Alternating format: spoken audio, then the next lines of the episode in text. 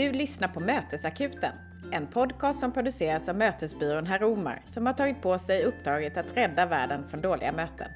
I varje avsnitt lyfter vi en fråga eller idé som kan bidra till bättre möten. Idag ska vi prata om hur du blir en mer aktiv mötesdeltagare. Många av oss spenderar nämligen över 20 år av våra liv på att sitta i möten. Många ser på mötesdeltagare som statister med främsta uppgift att vara där. Det är helt fel. I dagens avsnitt kommer vi att berätta varför. Ni kommer också få tips på hur ni kan bli bättre mötesdeltagare och på så sätt få ut mer av de tusen timmar om året eller mer som ni spenderar på att delta i möten. Välkomna!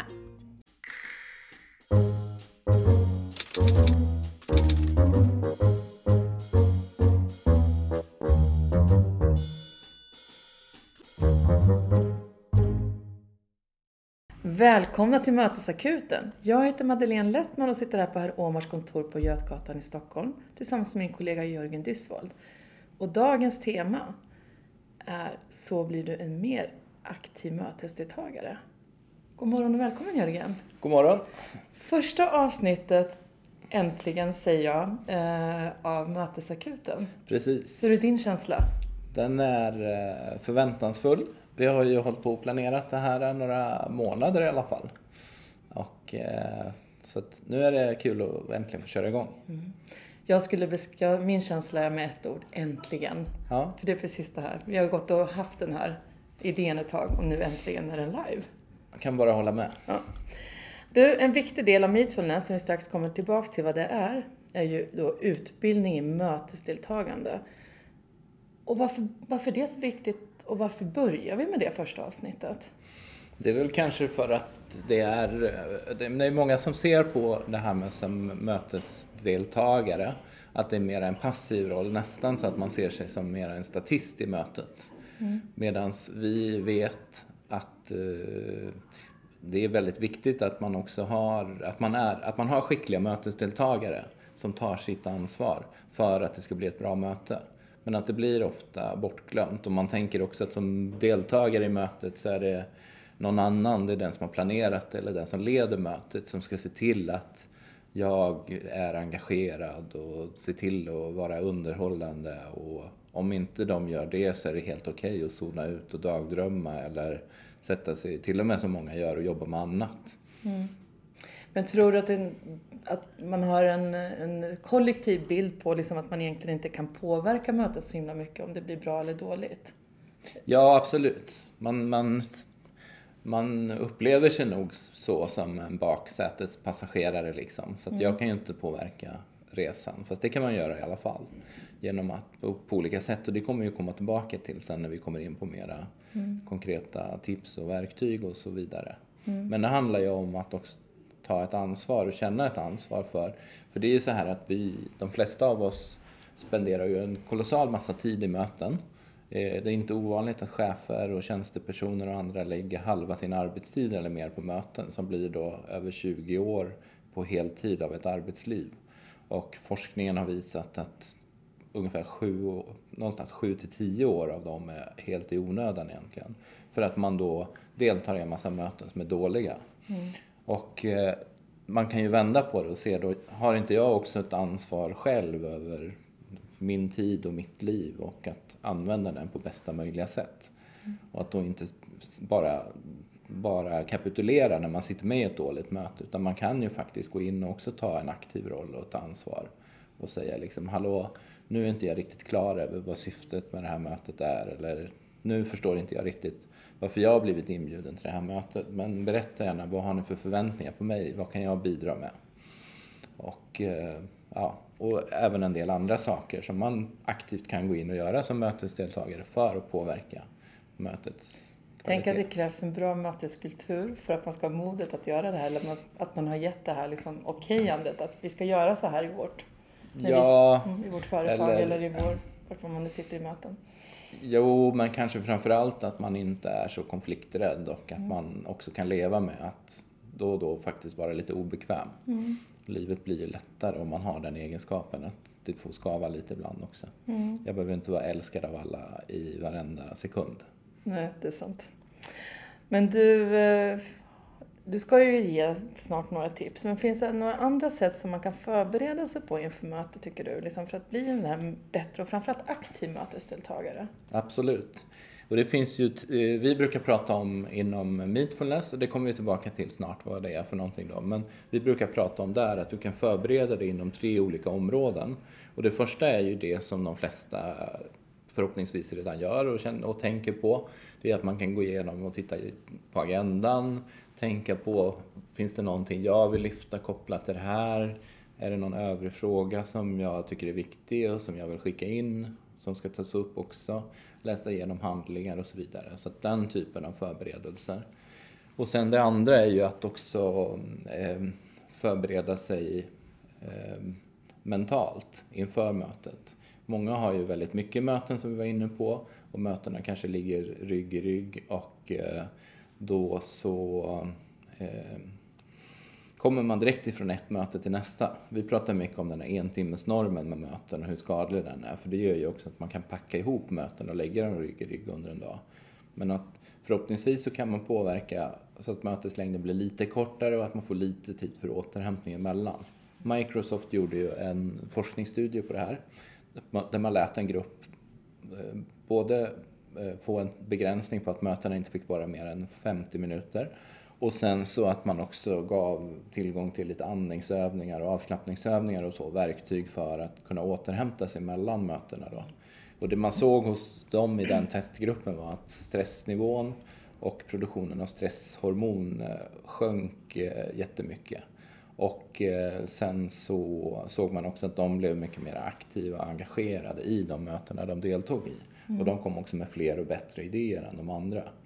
Så man har jättemycket på vin att vinna på det här också. Att, för det blir kanske annars att, okej okay, mötet är 50 minuter, jag har 10 minuter, då sätter jag mig och kollar mail och sitter och jobbar med annat istället. Mm. Men att ge sig själv några minuter paus ifrån skärmen och för att göra någonting annat. Lite hjärnpaus också. Jag tänker också, det kan ju också vara ett tips till de, de som håller i mötet, om man vet att man har en grupp som är dålig på att göra det här, att kanske börja med en form av incheckning och göra det istället. Ja, jo precis. Det jobbar ju vi med ofta.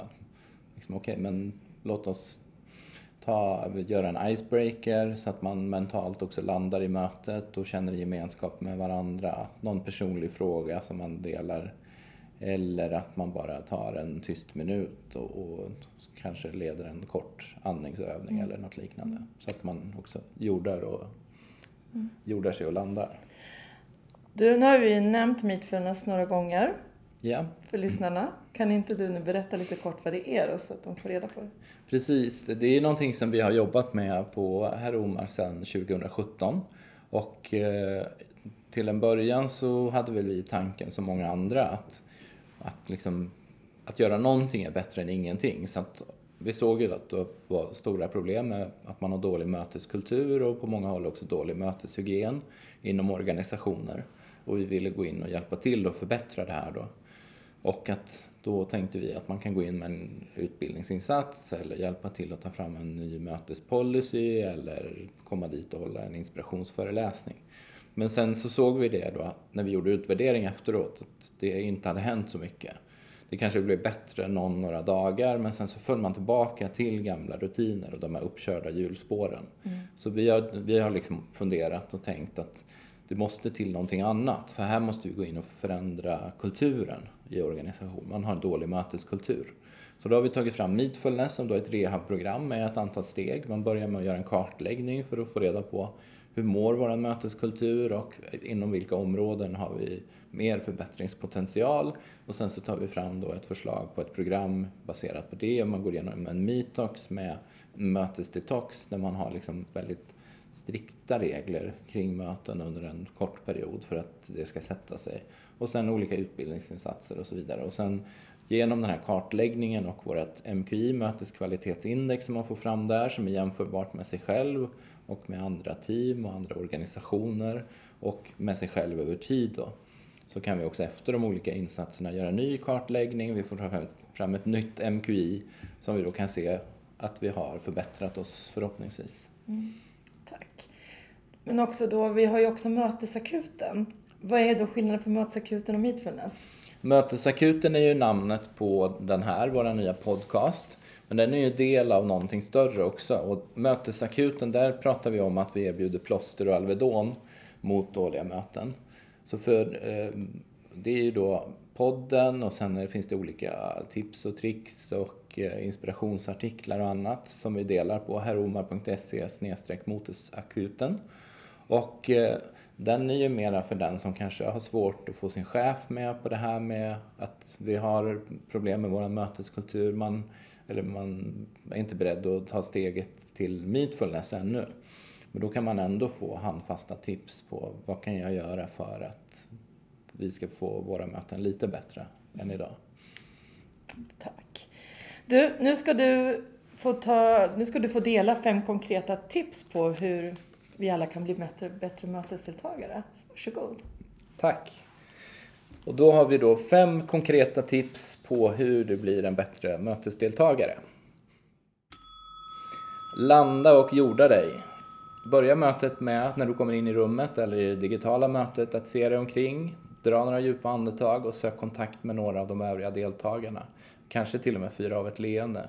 Det du kommer att uppleva då, både se och höra, se och känna, är att hur du och de andra i rummet också, eller i det digitala mötesrummet, får mer lugn och energi.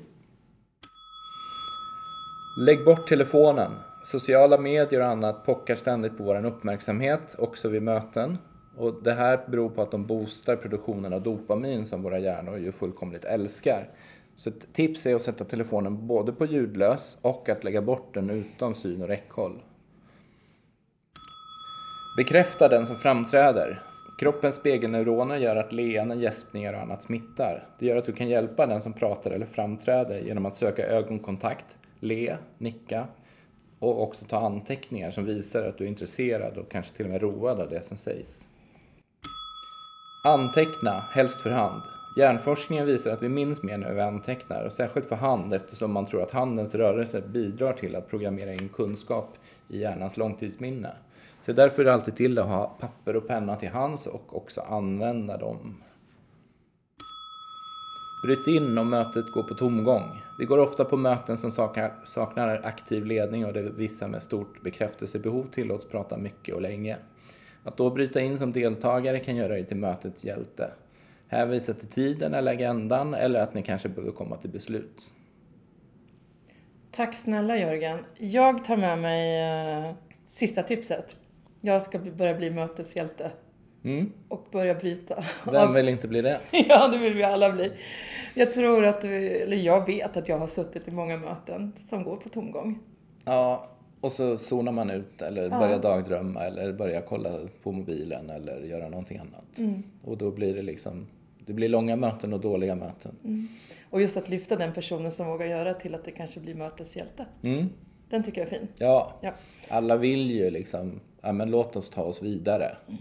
Nu har vi ju kört fast, eller Mm. nu är det ju bara en debatt mellan två envisa personer. Mm. Att då gå in och säga, ja men eh, jag ser att vi har två alternativ. Kan vi inte göra så att vi röstar så ser vi vad alla tycker? Mm. Och så har man knuffat iväg det. Och alla drar en lättnadens suck. Och kommer att älska det efteråt. Tack för att du delar det, för då känns det så mycket lättare att göra det också när du beskriver det på det här sättet hur man kan göra det. Du, vi ska ju leva som vi lär, eh, så det är lite dags för oss att, eh, lite dags heter det inte, det är dags för oss att runda av dagens Mm. avsnitt och tacka för oss. Eh, och nästa avsnitt kommer ju redan nästa vecka och då ska det handla om hur ett välplanerat möte både spar tid, energi och pengar. Och det kommer vi spela in 21 mars 14.30. Mm. Och om man vill följa det här eller efterlyssna Exakt, vi var inne på det innan. Det är ju en del utav mötesakuten. Så att det finns ju då tillgängligt på herromar.se motesakuten. Och där som sagt så är det förutom podden så kommer du också hitta fler tips och inspirationsartiklar och annat som kan hjälpa dig att få till bättre möten. Bra. Ja, men då tackar vi för oss Jörgen. Mm. Tack Jörgen.